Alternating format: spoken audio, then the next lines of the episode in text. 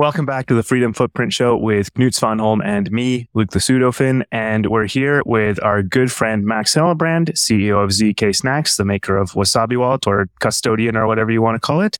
And this is the second time on the pod. So Max, welcome back to the Freedom Footprint Show. Well, hello, Luke. Hello, Knut. And hello and welcome to all the audience. Looking forward to this uh, fascinating conversation about fascinating topics, I'm sure. Yeah. Uh, how do you feel when Luke calls you custodian? Is that, uh, do you take that as a compliment or as an insult? Ah, that's, uh, I guess a, a, bit of both. You know, uh, it's, uh, good to be custodian. I think, uh, we have many things to, to take good care of.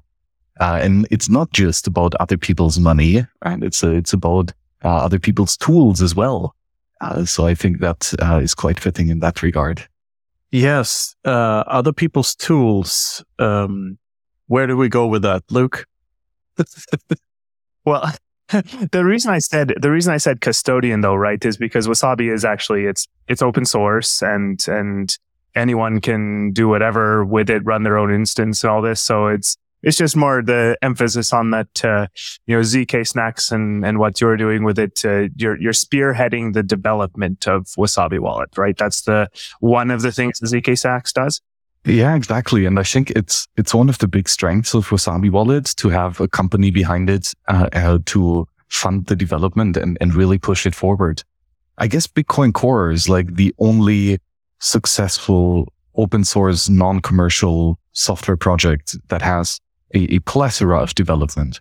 But if you look at any other project, um, many of them are just hobby projects with one or two guys working on it.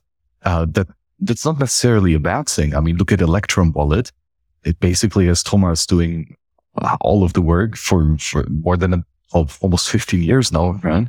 Uh, and, and still it's an incredibly stable piece of software, uh, very, very well reviewed and very well tested. And it just works and has a bunch of features right? So it's definitely possible, but I mean, when like I really got to look closer into development uh, for these last couple of years of contributing to Wasabi, and and damn, it's difficult.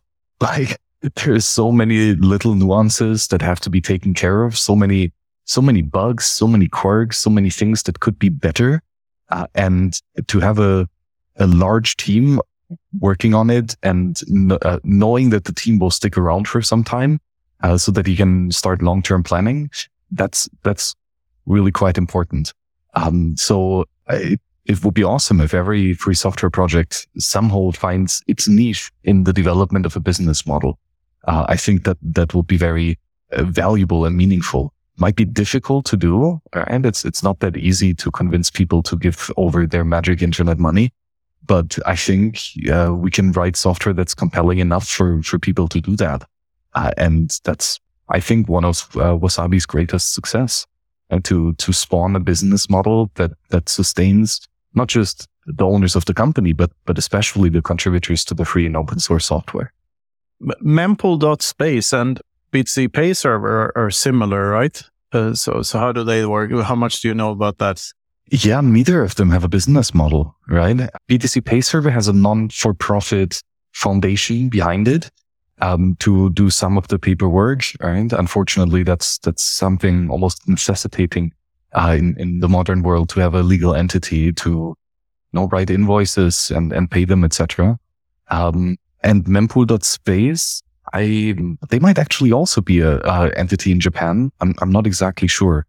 Um, and they are just now starting their first uh, products or, or offerings um, specifically the the fee rate accelerator, right? That that you can bribe uh, miners to to include a transaction, like with without using the Bitcoin network to do so, uh, with things like child pays for parent or replaced by fee, uh, for some technical reasons that sometimes not not easy or even possible to do. So Mempool.space is trying to venture into a business model where where they get paid to bribe the miners to include their transactions. Um, and uh, yeah, I think that's uh, it's good. Like that that these projects are looking for some business models. But yeah, so far I think Mempool.space was mainly worked on by the founders and and some contributors who just love the project.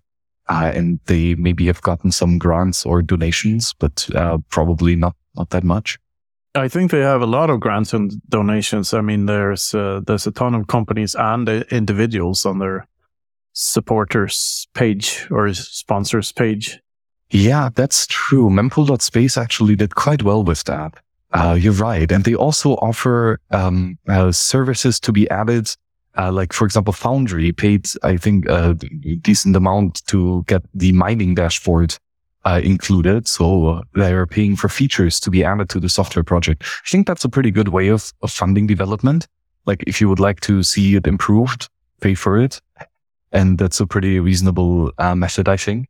And then, yeah, a bunch of individual donators. Uh, I, I, think that's again the big strength of free and open source software. People are so enthusiastic about it, and they uh, they really want to um, just make sure that that the project survives and contribute. And when they get a shout out on the website, uh, I guess that's for many people enough uh, to toss over some cents. But interestingly, if I remember that correctly, mempool.space stopped that donation uh, website uh, so that you can no longer get your your profile picture on the website if you donate some cents. I'm not exactly sure why uh, they stopped that offering, um, but yeah. Yeah. Do you know how Monty Python's uh, Life of Brian was funded? They tried to raise funds for it here and there. Uh, they had this script, uh, and all of a sudden, George Harrison of the Beatles funds the entire thing out of his own pocket. And they asked him, like, well, you didn't have to do this. Why? And he said, I want to see the movie. and that was the only reason.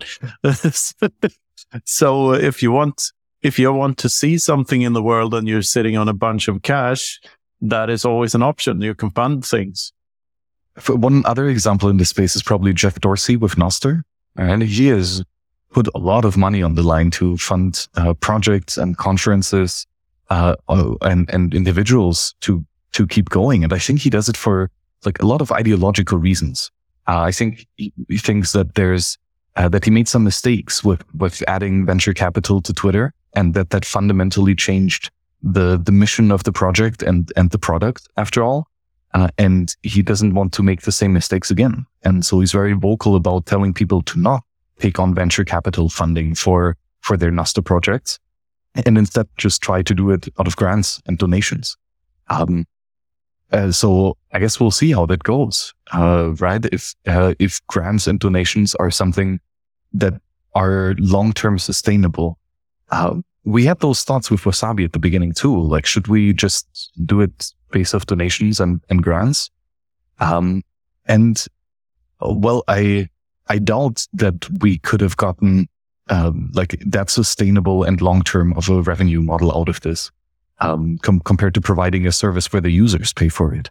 Uh, I think ultimately the users are the ones who get the most benefit of the softwares being written. They are the ones watching the movie.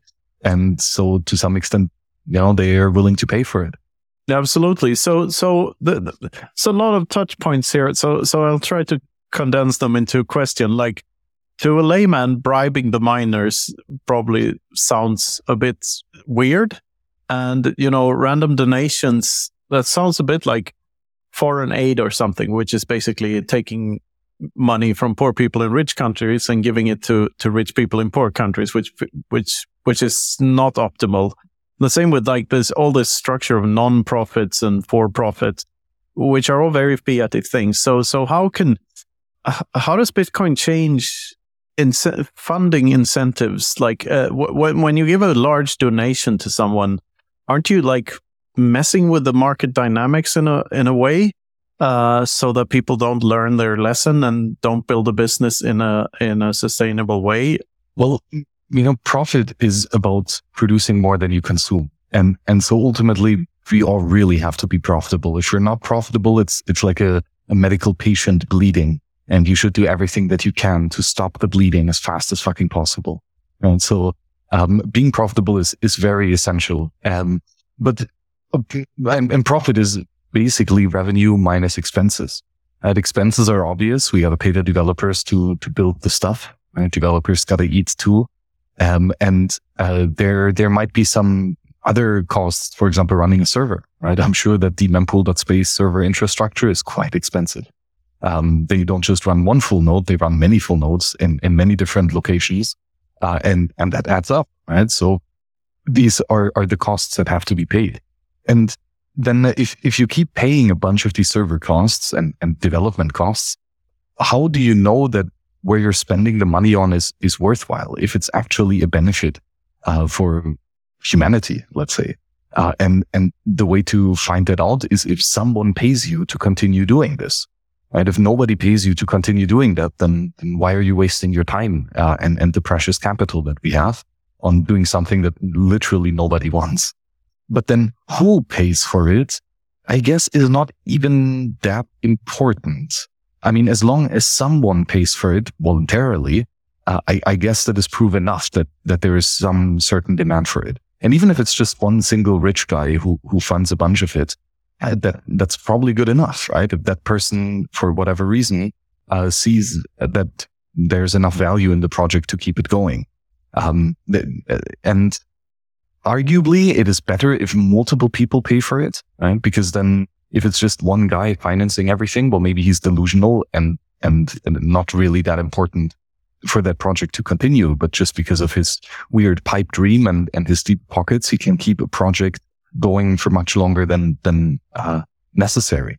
But if, if a vast number of people are paying for a service, then the likelihood of it just being a pipe dream is, I guess, rather low.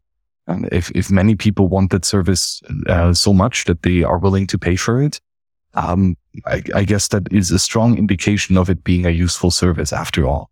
Uh, and ultimately then the people who are using the service, if, if they are the ones paying for it, then we have a really nice alignment of, of incentives and someone wants the service. Someone is actively using the service and they, they love it so much that they're willing to hand over the, some money in exchange for it. Um, and, and if that's a, a large number, that seems to me that then the project is on the right track, right? That we're, we're, we're spending and, and we're having costs, but they are appreciated by, by a lot of people.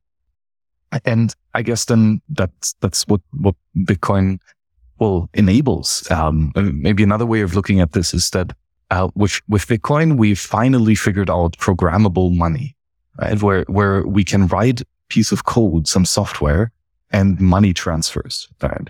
That's, that's pretty magical. Uh, the cypherpunks have been trying to do this for, for, well, many decades, uh, and, and failed many, many times because it's a really fucking difficult problem. But, but now with Bitcoin there, we, we can literally write code to move money. Uh, and, and that means that we can embed the money transfer into the softwares that we are writing. Um, and Bitcoin wallets are, I guess, the first pioneering software that, that does that, right? Where where we write the code to move money. And that means we can write a code to move money from the end user to the service provider, right? To the person or developers who are writing that software. And I think that's, that's super ingenious, right? We, we can now write code to automate transfer of value from the user to the developers. And that means that if there are developer, uh, sorry, if there are users, they automatically and by default will send money to the developers. Um, and, and that's great because that means we can decrease the mental transaction cost of that value transfer from users to producers. Um, and that, yeah, that, that that's incredibly valuable. Uh, because if something is expensive and difficult and slow, then it won't be done. You, sure, you could have always, you know, sent cash per mail to the people who write software or services for you, but that's just super clumsy. And you might do it once, but you're definitely not going to do it every day. Um, but with software, it being totally automated, you can send a small amount of value to the creators of a service whenever you use it, right? With every minute that you're using it. Uh, probably just like people are, are paying for this podcast in the value for value model, literally every minute that they're listening to this because there is a value in, in the information uh, being provided. And we've made it easy and automated to send value back to the creators. That software automation, that decrease in complexity, that decrease in mental transaction cost is extremely key. It's super important. Um, again, because it allows to, to just automate it and, and uh, provide value to the producers. Yeah. This, this is sort of why I think that microtransactions are only valuable if they're, if the user doesn't have to make a, a, deliberate choice every time he makes a microtransaction. They they need to be automated to, to be valuable. Otherwise, the the real cost to the user is is larger than just the sats because he also needs to put the effort into deciding whether or not to make the transaction. Yes, and then the the extent to the cost, um, I guess it will be considered maybe once or a couple times when when you set up the system. Right? When you when you, for example, you download Wasabi and and for the first time it will tell you, hey, there's a 0.3 percent fee uh, for for the CoinJoin service. So just so that you know, right? Or with Phoenix Wallet, now there's a 0.4 percent for for each transaction, and and that is not the the user is notified at the beginning right? Okay, this this is how it is. Uh, here's the code. You can review it, etc. And that that then means that there there is consent, right? If if people would think that this is uh, too outrageous of a fee, they would not use the service or or look for an alternative. Um, uh, and there are many alternatives, you know, for for example, with uh, with Lightning Network wallets on the phone. Uh, many other wallets have have other fee structures. Uh, and now you as an end user have the choice of, do you want to use this particular software with these particular services if it costs that much?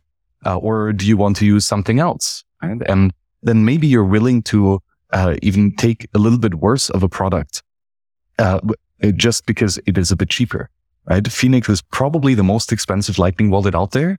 It's also by far the most reliable one. It just works and it almost never fails, right? So people are willing to, to pay a bit extra for, for having that experience.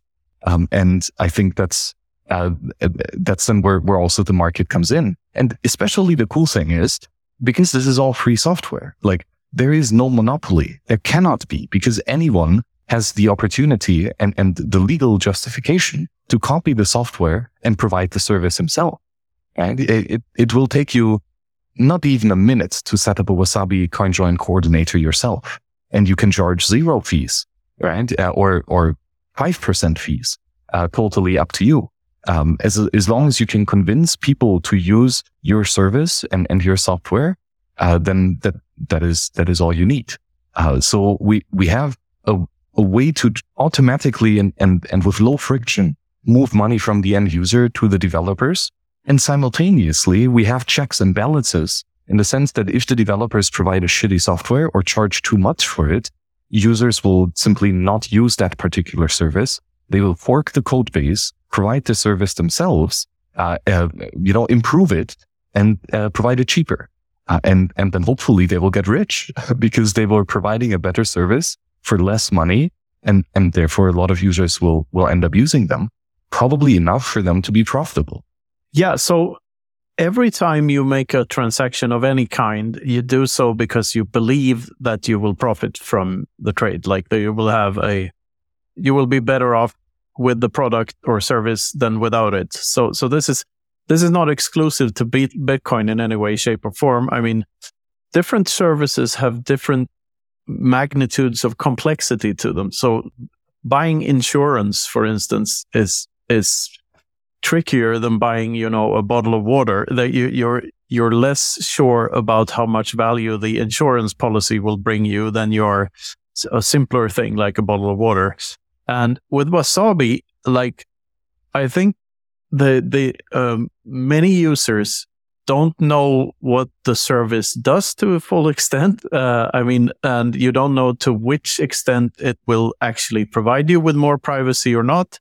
Uh, you don't know to which extent it will, it, it may have the risk of painting a, a target uh, on your back. And also when you pay for it, you know that you're paying, what is it, 0.3% fees or something for every coin join. Uh, you, you don't know what the value of Bitcoin is on a certain date. So, so you, so there's the, the volatility of, I, I'm tempted to say the volatility of Bitcoin, but I would say the volatility of the world. Uh, because Bitcoin is the only thing that isn't volatile. But there's a lot of, you know, uh, very variable variables uh, that factor into to the decision to use Wasabi or not. So what would you what would you say to a user who's lost in whether to use this service or not, and why you should use it, and why why, why it's a good trade off? yeah, the world is extremely complex, right? And and there's uh, difficulties and nuances, uh, and the closer you look at any particular good or service, the more it will blow up into complexity. Like nobody knows how the fuck a car works, right? The car is is such an extremely complex piece of machinery, um, and you as the end user, you don't care how it works either. You, you have a problem and you want the problem solved. Right? You're here, but you want to go there uh, and you're too lazy to walk. And, and so the, the, uh, the, the opportunity cost of, of not having a car means that you have to walk, right? And, and potentially you have to walk so much that it's physically impossible, uh, or at least, uh, not without great cost in terms of you need a lot of food and water, uh, to propel yourself there. Um, and then it's, it, I guess it's just about the, the entrepreneurs to provide an approachable rationale and approachable, approachable reason for, for using a specific service. And uh, again, why do you want a car? It's not because of the beautiful design of the combustion uh, engine or uh, what the brake pads, etc.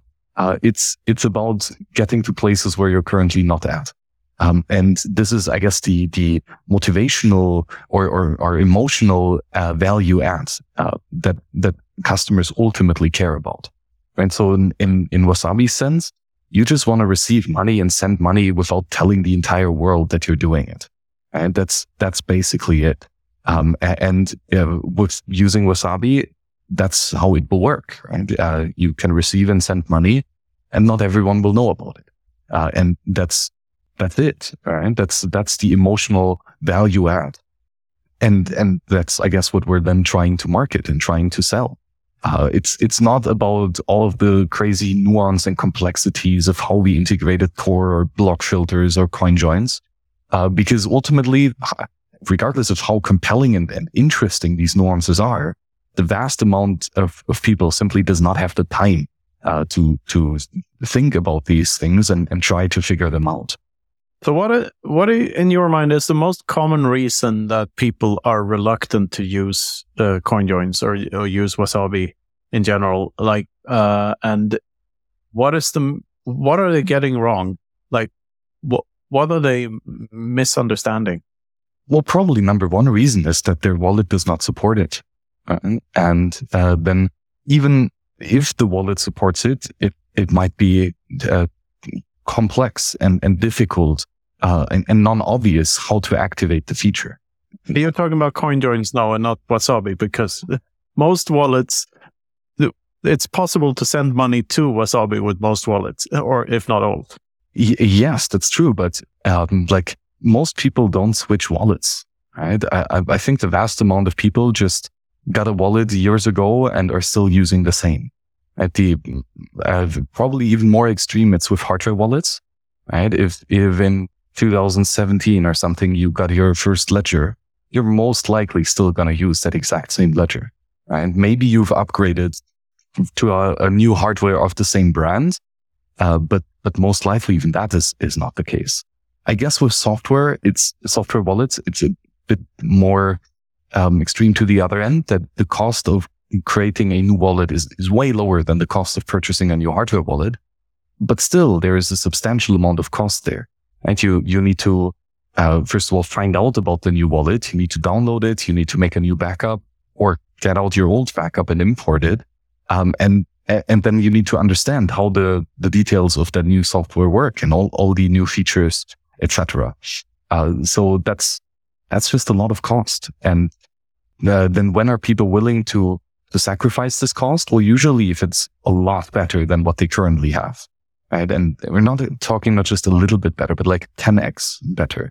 And to be frank, it's very difficult to, to create a wallet that's 10x better than, than uh, the default wallet, especially because users have different preferences, right? Some users might want to have the, the shitcoin casino wallet where they can store all of their thousands of shitcoins in the same user interface.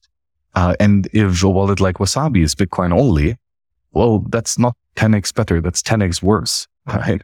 Um, uh, so that, uh, that probably is one of the main reasons of, of why people don't use, uh, Wasabi because it doesn't support Shinobi Inu coin or whatever the fuck.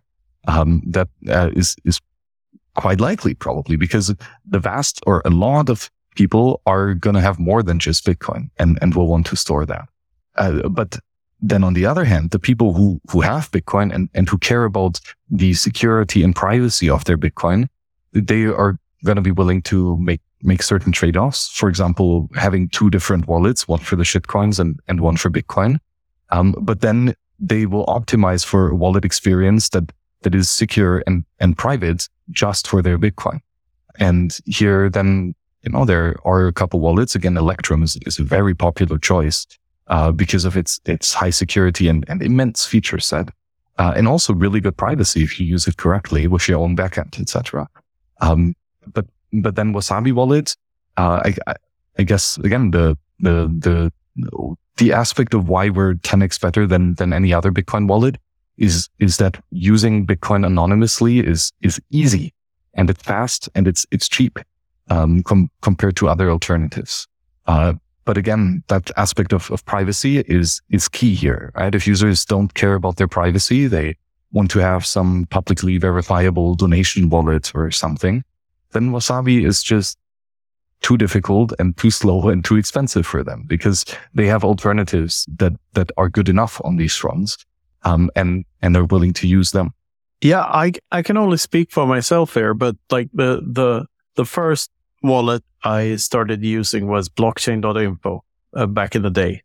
And that became so shit uh, that I, uh, w- well, I, I, I opted out of it pretty quickly. But the, the sad thing was that I had uh, recommended it to some of my friends when I tried to get them orange pilled back in 2017 or whatever.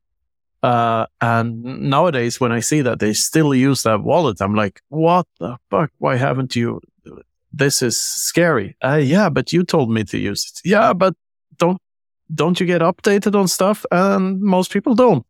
They they don't give a crap.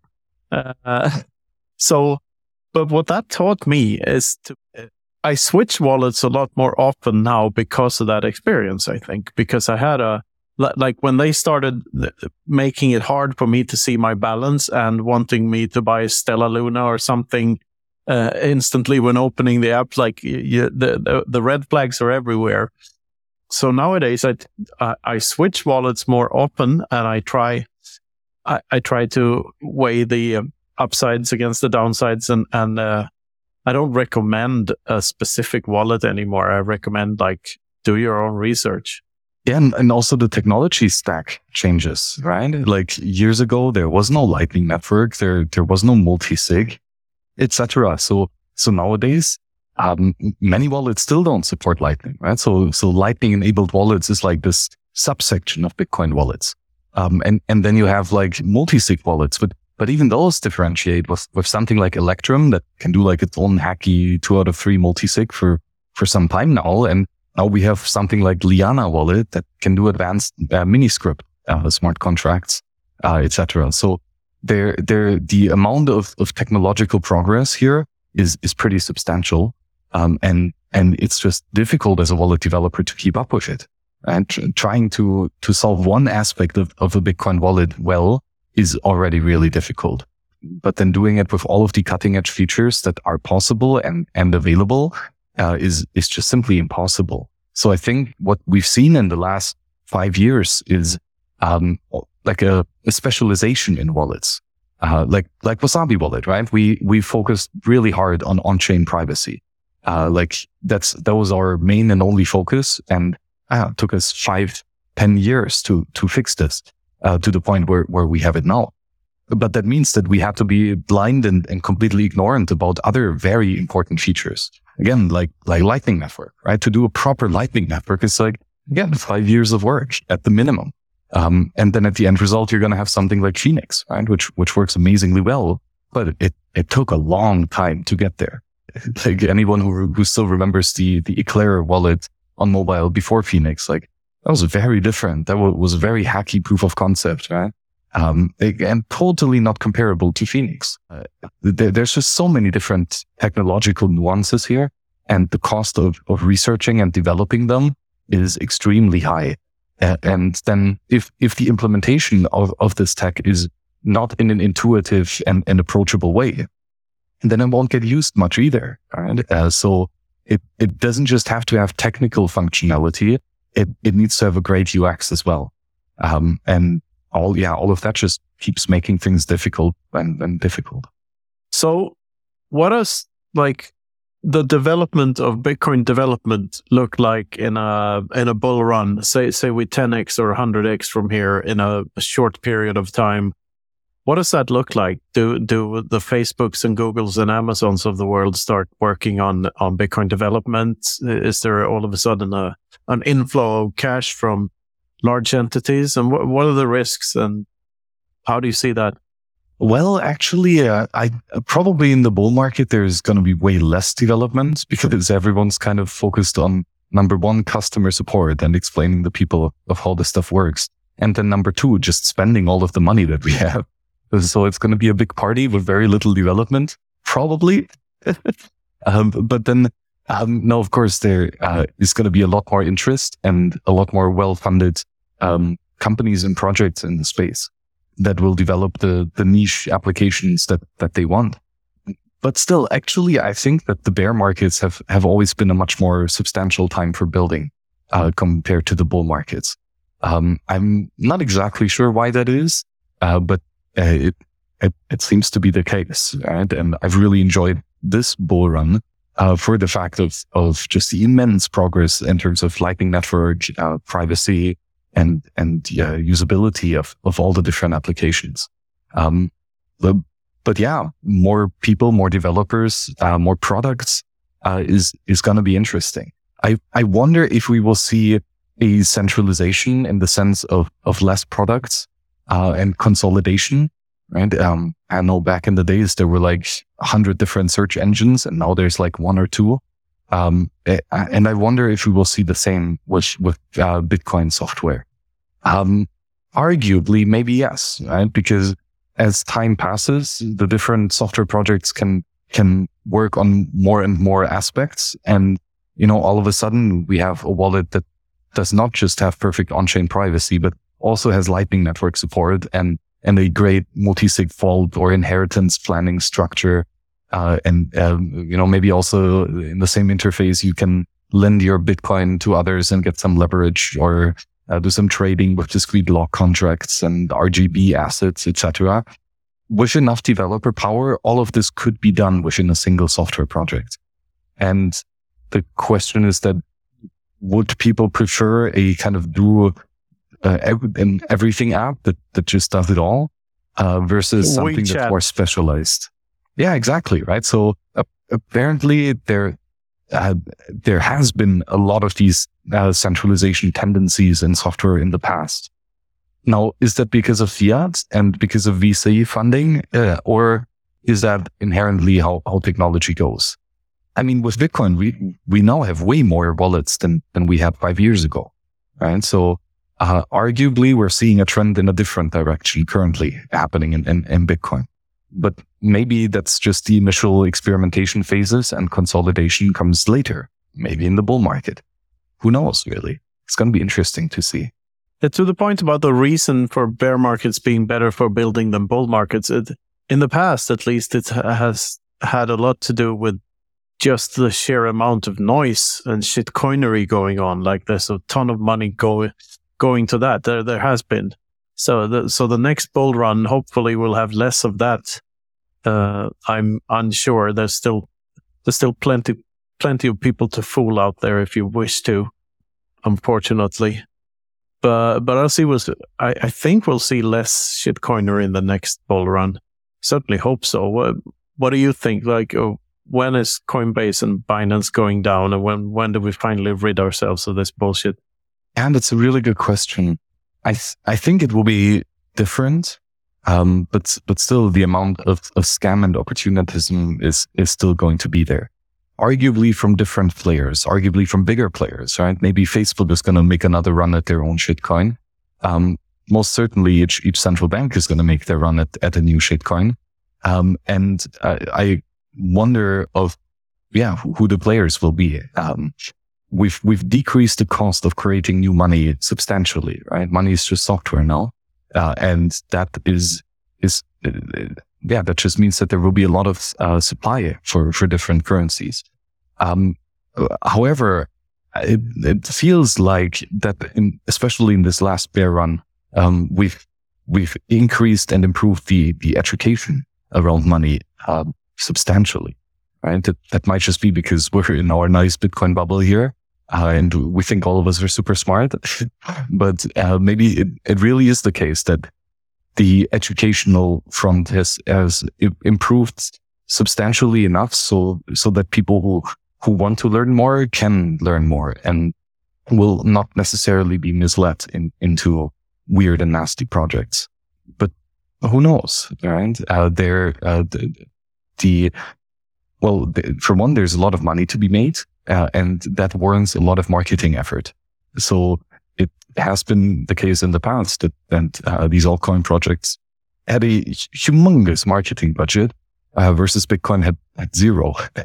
Um, and, um, yeah, that, that will probably be continue to be the case, right? That, that, uh, certain projects will have a lot more money to be spent on enticing users to, to use that product.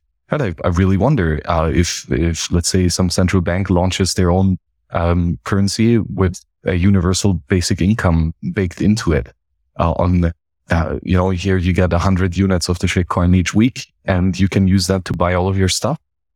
Probably a lot of people would use it. And because again, a lot of people don't care much about monetary economics in the first place. And uh, 100 units of something that I can buy food for my kids, that sounds better than this Bitcoin thing where I actually have to work for it and uh, where it's going to be really hard uh, to get your hands on, on it. That will, you know, be for sure interesting. I think excitement is guaranteed. All right. You might have noticed that we've recently partnered with Amber App. After our episode with Izzy, their CEO and our close friend, we knew we would have to partner with them in some way. If you haven't seen our episode with Izzy, definitely go check it out. You'll see why it's such a great fit. And honestly, they're following the orange glowing light, like Izzy always says. And that's exactly what we try to do here at the Freedom Footprint Show. The big news about Amber App is that on Jan 3, 2024, they're going to be launching their version 2.0. I've seen some of the screenshots and it looks fantastic. They're going to be including a non custodial on chain wallet, an anonymous Lightning wallet, a fiat wallet, and finally, it's going to be an exchange, of course. It's going to be just this super app. They're also going to be launching globally. Everyone's going to be able to use it. We're really excited about all that. Stay tuned with us and you'll hear all about it. And for now, check out their website, amber.app, and the episode with Izzy to find out more. Next up, Wasabi Wallet, the privacy by default, open source, non custodial Bitcoin wallet with CoinJoin built in. It's the easy to use, comprehensive, affordable way to make your coins private. And the best part is they've been making huge improvements to the app. They're really focusing on the user experience, adding advanced features for power users. They just keep getting better. You send your coins to your Wasabi wallet and they get combined with loads of other coins using the Wabi Sabi protocol, so they're private on the other end. Your tracks are covered, so you can work on expanding your freedom footprint without worrying about your privacy. So check out wasabiwallet.io and download Wasabi today. Yeah, the the fact that people are still falling for the fiat scam is sort of alludes to that they're going to fall for other scams as well. Like they're still using euros, for instance, and that's pointing somewhere. Like, but still, like my my experience this last year, uh, my yearly conference run, maybe the conference has had a bit uh, fewer attendees, uh, a hundred less here and there, uh, but I felt the signal to noise ratio ratio was way higher this year. I mean, the uh, even the conferences that are more apologetic to shitcoiners had a higher signal to noise ratio. Is that is that your experience as well? That we as a tribe are growing even in the bear market? Yeah, definitely feels like it. Right. This last year of conferences was was really good, um, and and the amount of conferences was staggering too. I mean, I don't know. I see you at like twenty different conferences this year or something. So um, yeah. and and we still haven't couldn't even make them all right there uh, there's so many that that i missed um, and that's definitely encouraging um, i think that uh, the the the fact to to meet in meet space and to share ideas there and, and to work on, on projects and, and to meet people and network is, uh, it shows its, its real fruits in the long term, right? It, it will take a couple months or years for the projects that were started at such conferences to, to flourish and, uh, and, and be realized. Um, like I remember the, the lightning network hack days in, in Berlin. Um, like so many cool ideas were born there, uh, that are just now, you know, hitting full stride and, and providing amazing services and products to people. So just again, takes a lot of time to build. And, uh, it seems that we've been able to do quite a lot of building in, in the bear market. And then also in terms of onboarding, right? There were quite a lot of new people I, I met here at these events who instantly had the knowledge to ask the right questions. And um, uh, that is, I think, very powerful. The the frame has been shifted, uh, and the Overton window has been shifted quite substantially, I would say. Uh, and you know, I just always have to giggle uh, when I hear at some conference in the corner people talking about inflation being theft and and the evils of the Cantillon effect, etc. Like that's out, outrageous to think like 10, 15 years ago that this would be a casual conversation that you hear while walking past someone. Uh, completely Im- impossible. Like nobody knew what inflation was, um, like 10, 20 years ago. Nobody cared. Um, but, but nowadays it is something that at least in our little bubble, uh, is, is where even the newcomers are aware of, of these facts and, and, uh, thinking about them. Uh, so that's, that's just very encouraging. Yeah. Absolutely. Uh, I mean, and that's, that's the part of the inevitability of this thing, right? But, uh, uh, whenever people wake up to, to a reality that, that was there all along, but they just weren't aware of it because they were indoctrinated, like the waking up process is, is, is spreading. Like people are realizing that they've been lied to uh, about it, inflation in particular. Like once you realize that, like, because there are no good counter arguments. I've never heard a, a central banker or a politician give a really, really solid con- counter argument to inflation. I mean, there's the Keynesian uh, argument that spending is more important than saving, and because because you create value each time you make a transaction. But that's so easy to it's so easy to debunk that argument, like that by just as Hoppe says, just are, are, ask the very simple questions like how can you create wealth by printing more pieces of paper? And if central banking works, why are there still poor people? Like it's it, it's very easy to debunk, and I I, I think that mes- message will just continue to spread, and uh, that in combination with with this the the, the video conferencing, the social media, which is has turned out to be more about connecting with people you don't know than to reinforce the connections you already have and finding like-minded people. Like that's just it. It really does obsolete borders. I mean, there are no borders involved involved in this call, for instance, and we could send bitcoins to one another if we wanted to. There's nothing stopping it. It doesn't matter what kind of a gun you have. Uh, it's it's unstoppable. Yeah, these technologies are extremely, extremely powerful, right? And and we're still reeling from the after effects of the internet. Uh, the, f- the fact that that our computers can talk to each other regardless of where we are. That alone is is such a profound shift in human collaboration. The fact that you can look up any book and and read it within like 30 seconds of having the idea to read it is it, th- that alone is so profound, right? Uh, and again, we we could have stopped development of, of cyberspace technology like 10, 20 years ago. And like it, it would have already been a, a profound, profound change to the human experience. But we, we didn't stop development. In fact, we've increased the speed of development because of the internet. We, we could build something like Bitcoin, right? We, um, like Satoshi could not have uh, even closely come up with Bitcoin without the ability to, to talk to other people around the world and, and to get their ideas and, and download ancient books. Right? This, it, eh, like, eh, Satoshi would have had no chance of developing Bitcoin without Mises.org. right? Like just alone that one website, it was a, a fundamental requirement for Bitcoin to come into existence. Um, wow. And, and then of course with, with, with, with Bitcoin being there, uh, it, it's just a, a, next level step of, of uh, advancement and in technologies. Like the, the rate of change is, is going to be even more intense, uh, because of Bitcoin. And again, we, we could stop Bitcoin development like today and, and the consequences of what we've already achieved over the next 10, 20, 50 years would, would be absolutely staggering.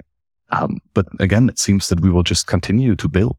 Um, and I like, I wonder if, if that's actually the case though, right? Because it seems so ridiculous and preposterous. Um, and, you know, reading about uh, ancient or not that ancient, but like hundred years ago in Vienna, um, the, the amount of, of optimism and and the appreciation of the progress uh, seems to have been very similar, right? People thought that it can only go go up and up and up, and and we will just uh, continuously improve uh, human existence for forever. But then the the First World War happened, and the Second World War, and um, century of war ever since, right? Uh, so I, I wonder if we're a bit naive in, in terms of thinking that Bitcoin will continue to to excel and, and exponentially so. But, you know, arguably, despite all the fiat, uh, meddling with the economy of the last hundred years, we have seen this rate of improvement and change. And despite all, uh, all the taxation and all the theft and all the misallocation of resources and, uh, all the, the, the just uh, squashing of the human spirit. But imagine what could be if if if that stops, if that uh, invent, in, interventionism goes goes away, or or at least becomes irrelevant, right? When uh, I, that it's just very profound. Uh, it's it's very all encompassing, and I think we get to experience at least a little bit of this being at the forefront of, of Bitcoin as as a cutting edge technology. Uh, but again, like the the second and, and third generation uh, of, of, of this will, will be in, insane. And uh, Nostr is, is one perfect example for this. Like it's, it's a technology that probably could have only come up by some Bitcoiners, right? Uh, or, or at least cypherpunks. Um, and it, it's just such a beautifully simple solution to, to such a enormously big, uh, problem, like arguably bigger than the money, right? On, on, uh, human collaboration and communication. Like that predates money by quite a lot, then the consequences of having a protocol that, that is secure and resilient and, and that works in different sets and settings. Uh, I mean, wow, like what, what can we build with just that? And uh, forget the money for a second. Just the ability for, for humans to communicate in a structured and orderly fashion about, well, notes and other stuff. And there's a lot of other stuff that we can talk about is, is is absolutely insane. Right? But combining that then on top of the internet and, and the searchability and indexability of it, and on top of Bitcoin and, and the money system that, that cannot be stolen or inflated uh, or corrupted, uh, it, it is, it is just staggering. Uh, so I'm, I'm so pumped for the future. It's, it's to be wild. Yeah. The, that's why we're here for the reasons you just stated. We're like, we see it too. It's, uh, it's absolutely amazing. And this, this is one thing we talked to Jeff about yesterday. Jeff Booth was on the show yesterday, and we talked about ideas and how there's no way to measure what kind of impact they have on other people. And you alluding to Bitcoin not being able to exist at all without Mises.org. It's, it's one such thing. Like, I, I don't think the people, uh, I think the majority of people working on Mises.org are totally unaware that that is the case, that there would be no Bitcoin without them. So, so that's so interesting about ideas in general that we, we don't know what impact this conversation has on. So it might lead to another person uh, getting an aha moment uh, and figuring something out and drawing connections between dots that not even mega brains such as uh, yours and, and, and maybe Luke's can, can come up with. So, so, um, yeah, I, I don't know. Uh, it, it just feels so, so good to, to talk about these things. Yeah, it's, it's, it's pretty profound, you know, and I've, I've met now a couple people who like we're watching my obscure videos from like five, seven years ago, uh, talking about economics or, or anarchy uh, or cypherpunk. Um, and like these videos have a couple hundred views, right? They're very much not successful in, in the classical sense, but, but still people come up to me and saying that they, they were extremely impactful in, in their journey of becoming a Bitcoiner. And then I, I, I look at what that person has achieved in the last couple years and how many people he has influenced um, with, with, you know his ideas or his music. Uh, it's it, it's just staggering. Like the fact that you know the little kid like me on uh, in his friend's basement making some videos about economics can have an impact not just for like one generation, but two and three and four generations to come. Uh, it's a butterfly effect, and a, a, a tiny, uh, like a tiny impact or a tiny action can have a, a monumental impact. And I, th- I think we've just underestimated the, the power of the individual. Uh, and, and Bitcoin is, is holding us a, a, a mirror in front of us of like, look how fucking powerful you are. Like seriously, that's, it's, it's absolutely insane. And, and so having technologies that, that foster and, and strengthen this individual empowerment will, well, again, be, be just a, a staggering, staggering achievement in the long run. Absolutely. I mean, they described it so perfectly there. I, I, mean, whenever whenever I experience such a moment, like with one a person saying that I'm help that I orange pilled them or something, it's just like, and you see what that person has achieved. It's just a magic feeling because you get a reminder that you're not doing this for nothing. There, uh, it's uh, and and as you say, superpowers. It's magical internet money, and it's and it it the mirror shows you how how important just communication is. Just putting the ideas out there and not being ashamed of them. It's extremely powerful. Yeah, and it's so easy. It's so easy. I mean, what you and I are doing, it's it not takes hard. Nothing. Like, it takes nothing. No. It takes fucking nothing, man. That's, no, we, we, had no clue what we were going to talk about today. It was like, do you know what we're talking about? Uh, this is pre-show, and uh, uh, and Max is like, no, and I have no idea either. Luke, do you have an idea? Uh, maybe ask Max about the year, uh, and that's it. we just hit it, hit record, and this conversation happens, and I love it. Like that's the.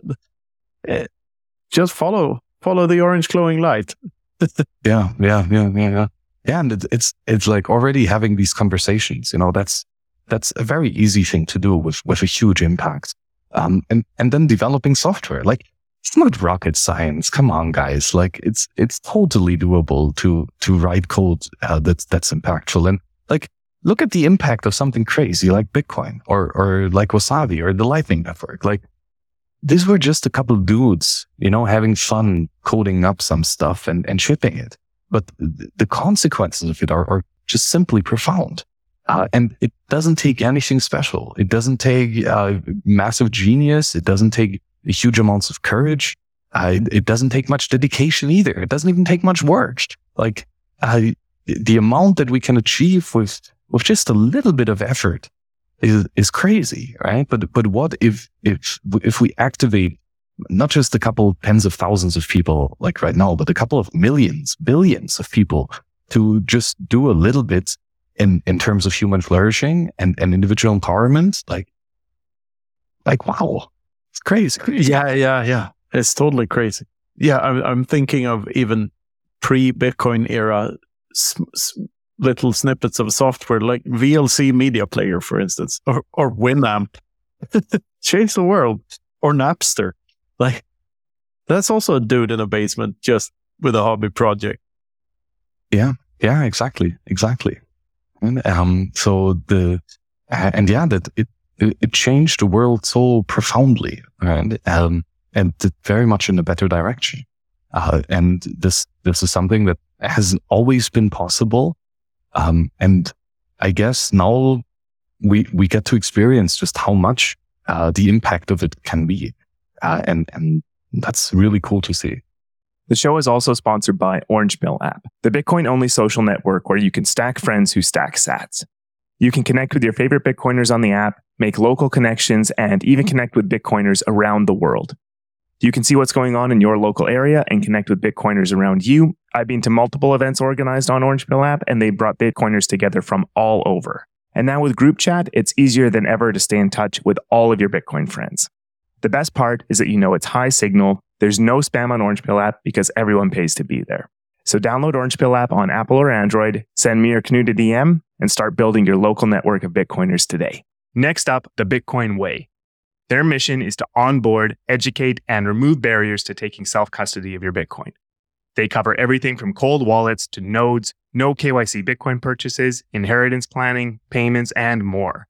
Whether you're new to Bitcoin or you're an experienced Bitcoiner looking to expand your freedom footprint, or you know someone who this sounds perfect for, the Bitcoin Way has something for you. They have a skilled team, well versed in the Bitcoin space, and their goal is to make all the complexities of Bitcoin as straightforward as possible for everyone. And the best part is you can get started with a free 30 minute call with their team. Go to thebitcoinway.com slash contact for more info. Our newest sponsor is Geyser. They are the portal to the creator economy on Bitcoin. On Geyser, creators can monetize their work through their communities in a social and engaging way, and supporters can send sats to their favorite projects. Geyser has also recently integrated with Zaps and Podcasting 2.0 so every Zap sent to a Geyser address shows up on the Geyser page. We have a Geyser fund ourselves. It's the best way to support our show directly with Bitcoin. So whether you're a creator or a supporter, check out Geyser at geyser.fund today. Luke, you you haven't gotten a chance to say anything for um, for more than an hour now, so so it's it's time to let you in. What, what's on your mind? Thanks, dude. and uh, no worries. As as as always, this is excellent to to have our lovely guest and and and you Knut both uh, you know just riffing. It's loads of fun. But Max, so uh, maybe and maybe another angle on what's going on in the wasabi world. There's lots of these regulations these days, or e- either they have been implemented, or or there's some kind of plan to implement that are uh, saying that using mixers, wasabi, some alternative uh, is is going to be banned. I mean, I think I know your answer to this sort of, but what do you think of that, and and what is there practically as far as uh, some some resistance to those sorts of regulations to maintain privacy? Yeah, I think a lot of people are very afraid because of the realization of how powerful these technologies are, and that the world simply is not the same anymore. Right? Um, again, we have anonymous money now, like money that cannot be inflated money that cannot be stolen. That changes everything, right? And it changes everything in such a profound way that, that people who have a lot of power in the old world are afraid of, of having to give it up.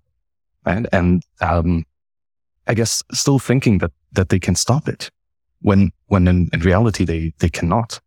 Um, it's a, uh, that's, that's just very profound, right? Um, the, the the march of technology is relentless in this regard, uh, and it's it's not just up to to any one individual to like to uh, make or or break it. It's it's a it's a tendency, and and and ideas are are powerful, and ideas are bulletproof, right?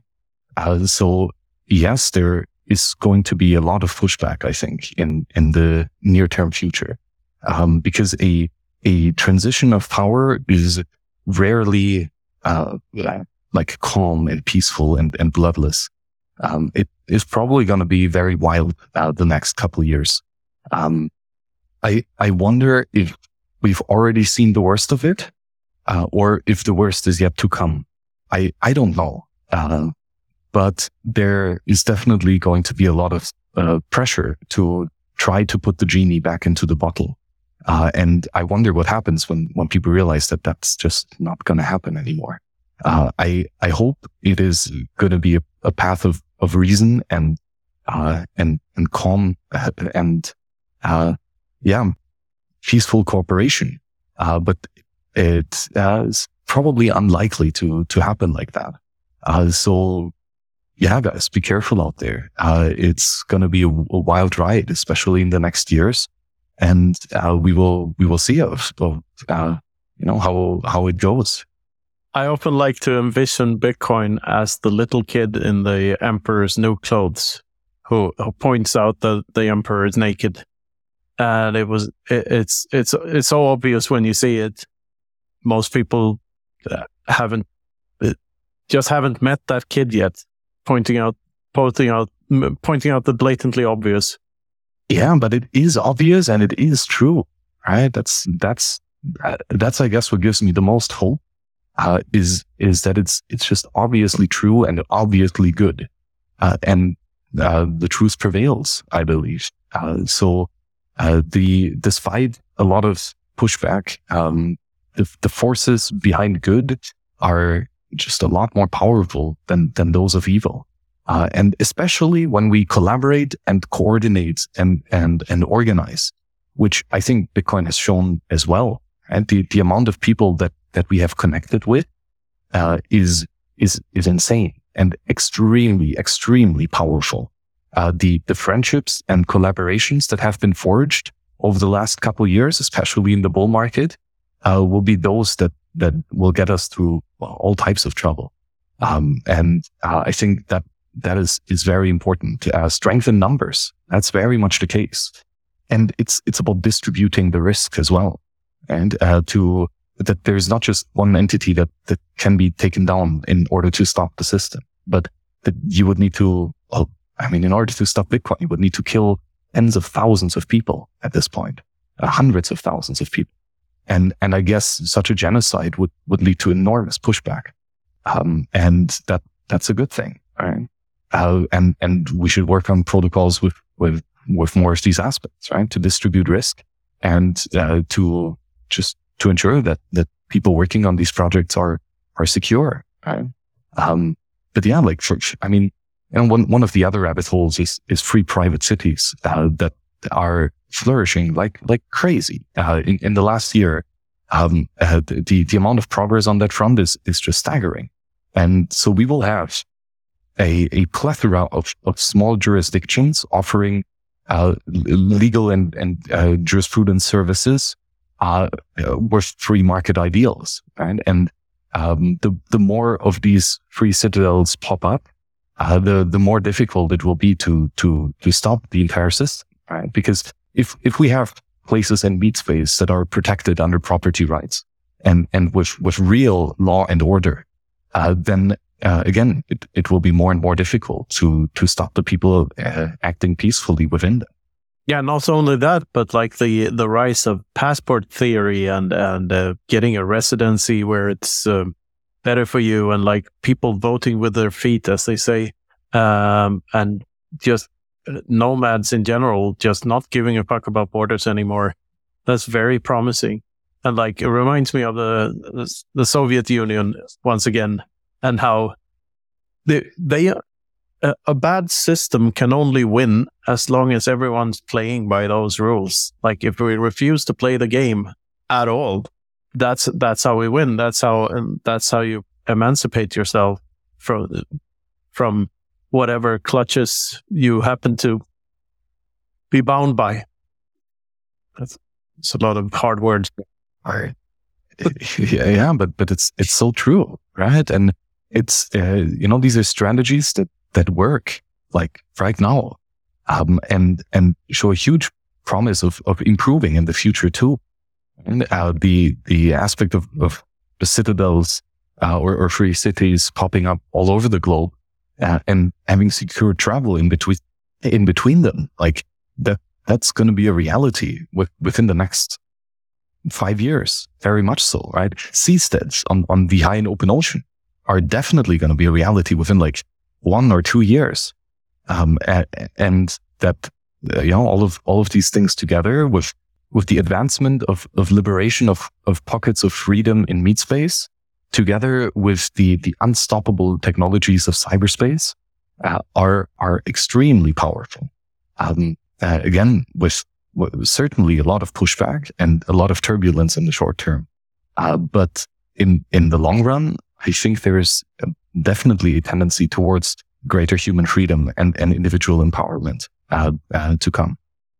Yeah, seasteading is about the only type of free city that I don't believe in, uh, having spent lived half my life at sea. because uh, I, I, think there's a lot of problems with that. But yeah, the disclaimer here: I'm an ambassador for the Free Cities Foundation, and I think you are too, Max. I didn't, I didn't have the time to to look that up, but but this is happening everywhere, and uh, we are everywhere.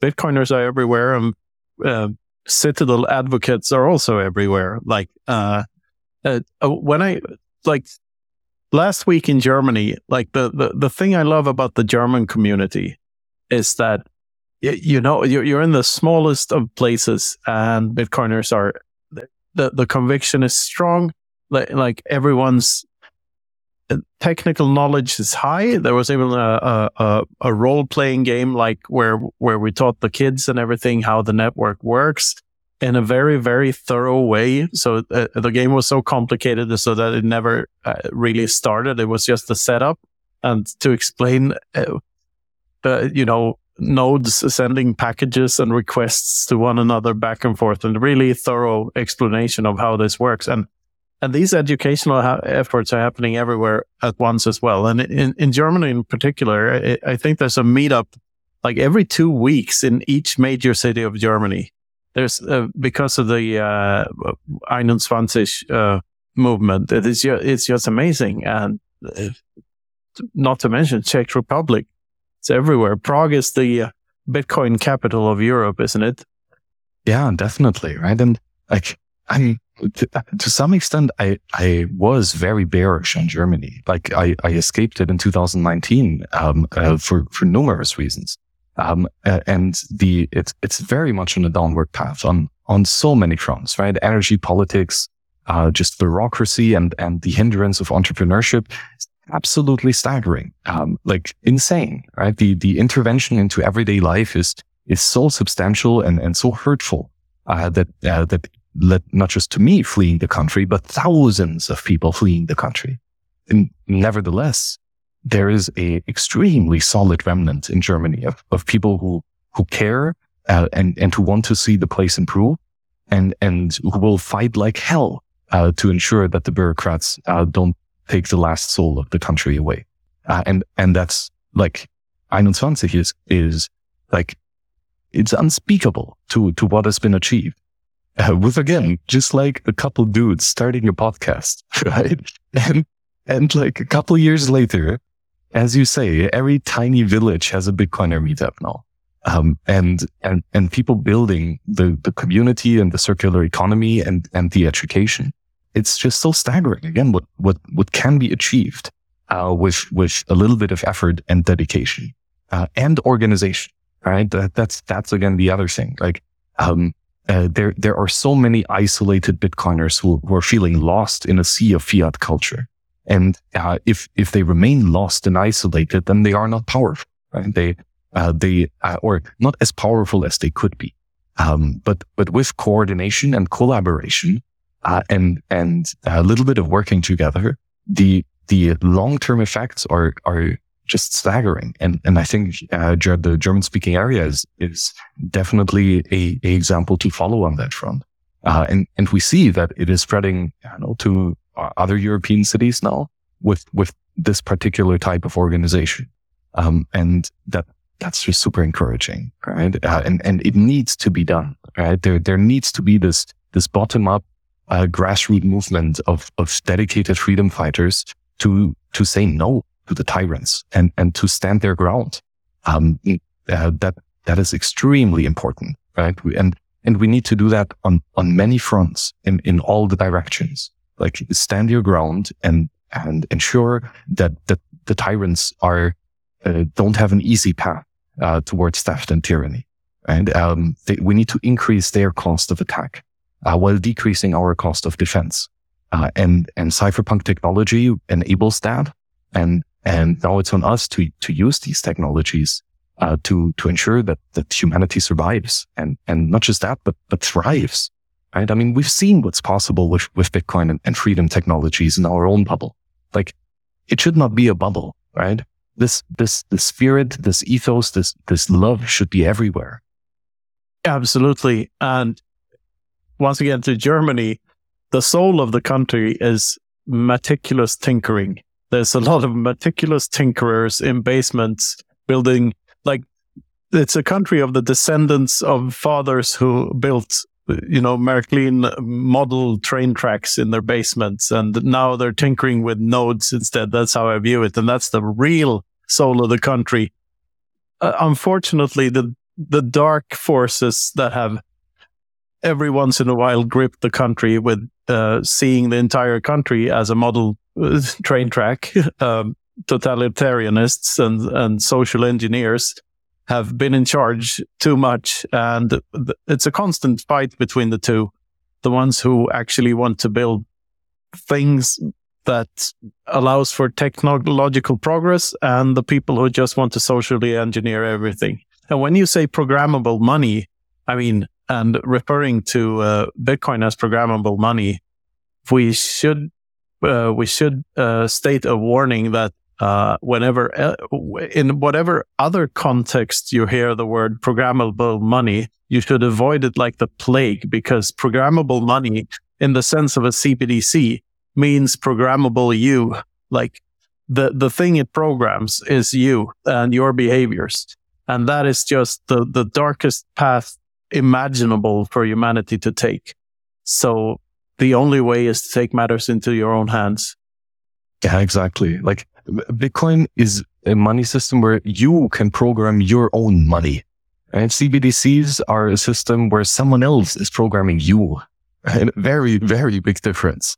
With all of this sort of forward looking in a theoretical sense, what about on a practical level? What's coming up for you, for zkSnacks, for Wasabi?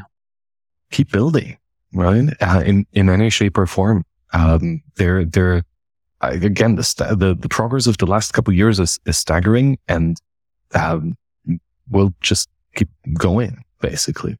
Um, there, uh, one of the big things is, um, a mobile wallet. Uh, that is, uh, um, going to be a huge work in progress that, that we just now started. Uh, it actually, Wasabi runs on, on mobile now already, uh, at least in emulator, uh, somewhat, still a lot of errors and bugs that have to be ironed out. Um, but uh, the it's it's faster progress than I could have imagined. Actually, um, uh, one of the key blockers to this is uh, the Tor network. Um, again, the Tor is is one of these open source projects with without the company that has struggled for funding very substantially, and um, so we've tried to address that with the Onion Service Resource Coalition, uh, like a, a funding group of, of external companies to ensure ongoing development of uh, the this highly critical uh, infrastructure project. Um, and the work of that is is paying off really nicely. Um, uh, there is a new Tor implementation, a, a library written in Rust, uh, which is kind of a, the next generation client uh, or software architecture for Tor. Uh, it's it's going to be critically needed to ensure a network level privacy on the mobile phone. Um, currently, uh, the, the Tor implementation we have on the phone is, is kindergarten. It's, it's very, very much not good enough. Uh, and it, it would not work to sustain a sophisticated Tor user like Wasabi Wallet. Um, so that library has now been released in version 1.0, actually, um, and uh, can already now be tinkered with. And next year, like the second or third quarter, uh, there will be a stable RPC version uh, for this new Tor implementation. And that is something that will unlock the next wave of innovation in terms of mobile phone privacy.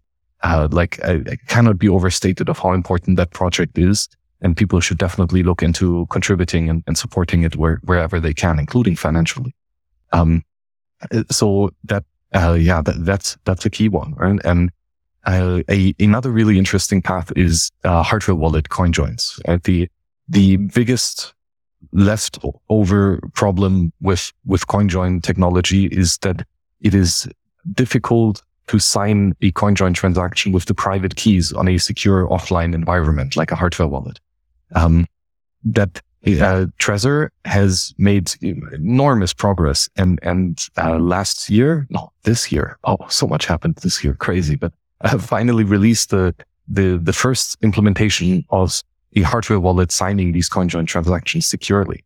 Um, a, a ungodly amount of research and development went into that project. Uh, and we want to replicate it so that it's not just the Trezor hardware wallet uh, to be able to sign CoinJoin securely, but hopefully any hardware wallet.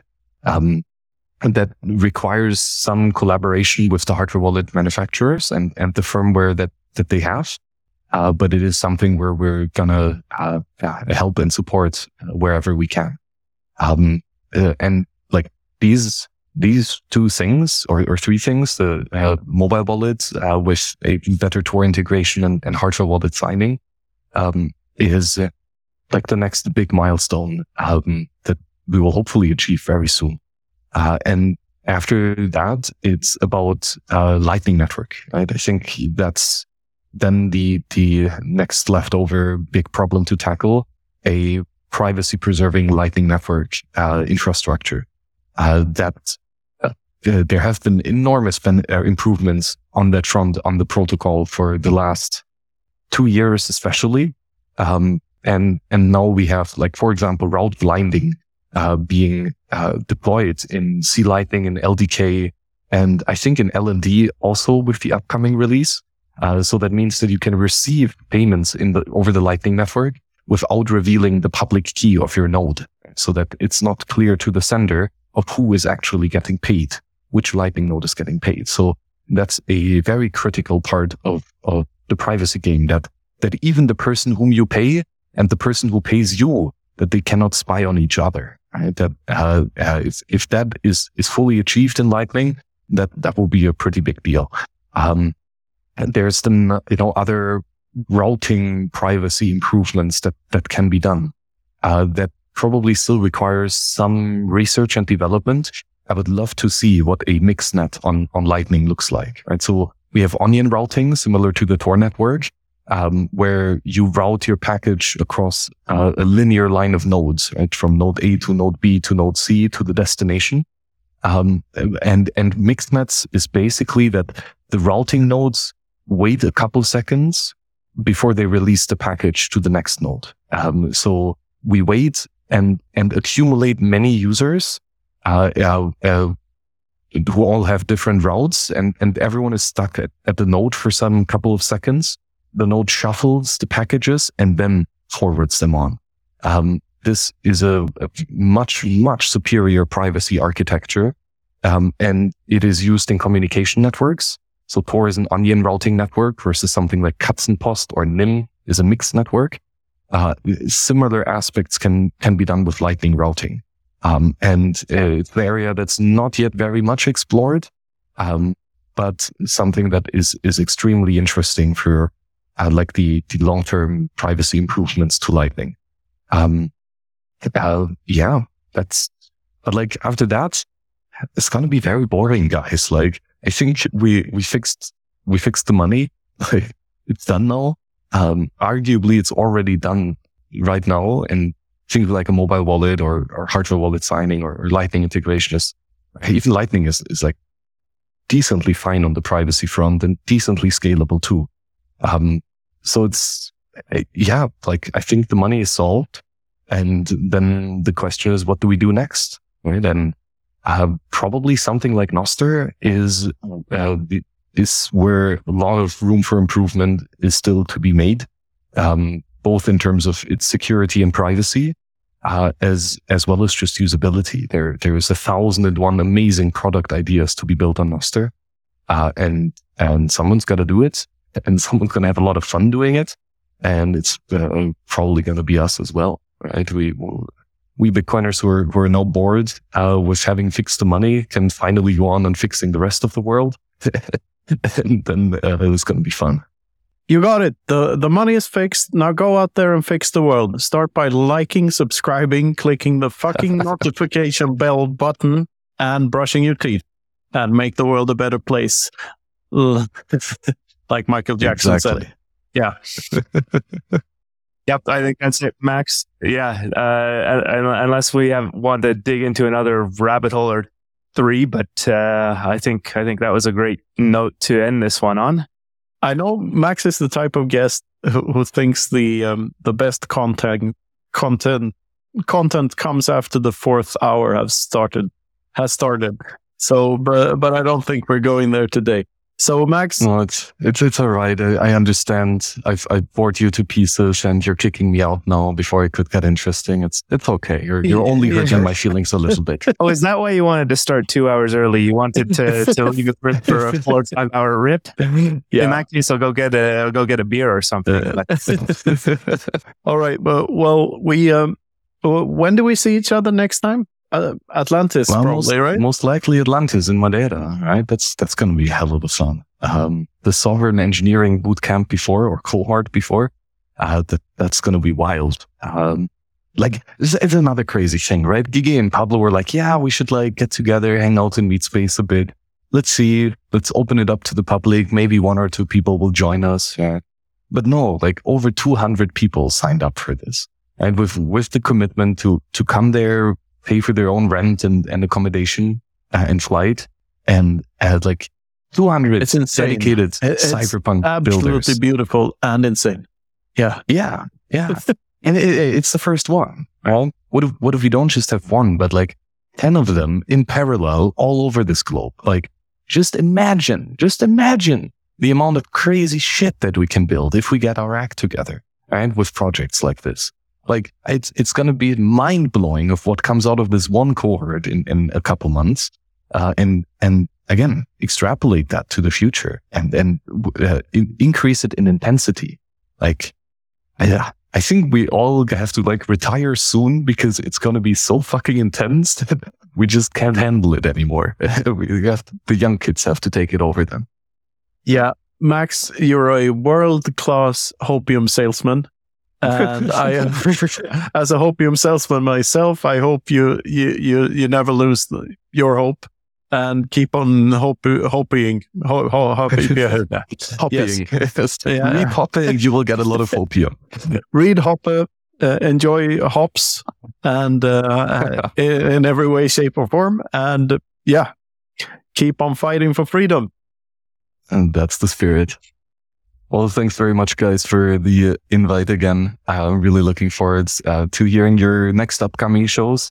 Uh, you just keep crushing it on them and looking forward to my next appearance on them as well. Uh, Thanks very much, guys. Thank you. That means means a lot to us coming from you. Uh, so yeah, And you're welcome anytime. You're welcome anytime. Absolutely. So Oh, thank you. thanks again. This has been the Freedom Footprint Show. Thanks for listening.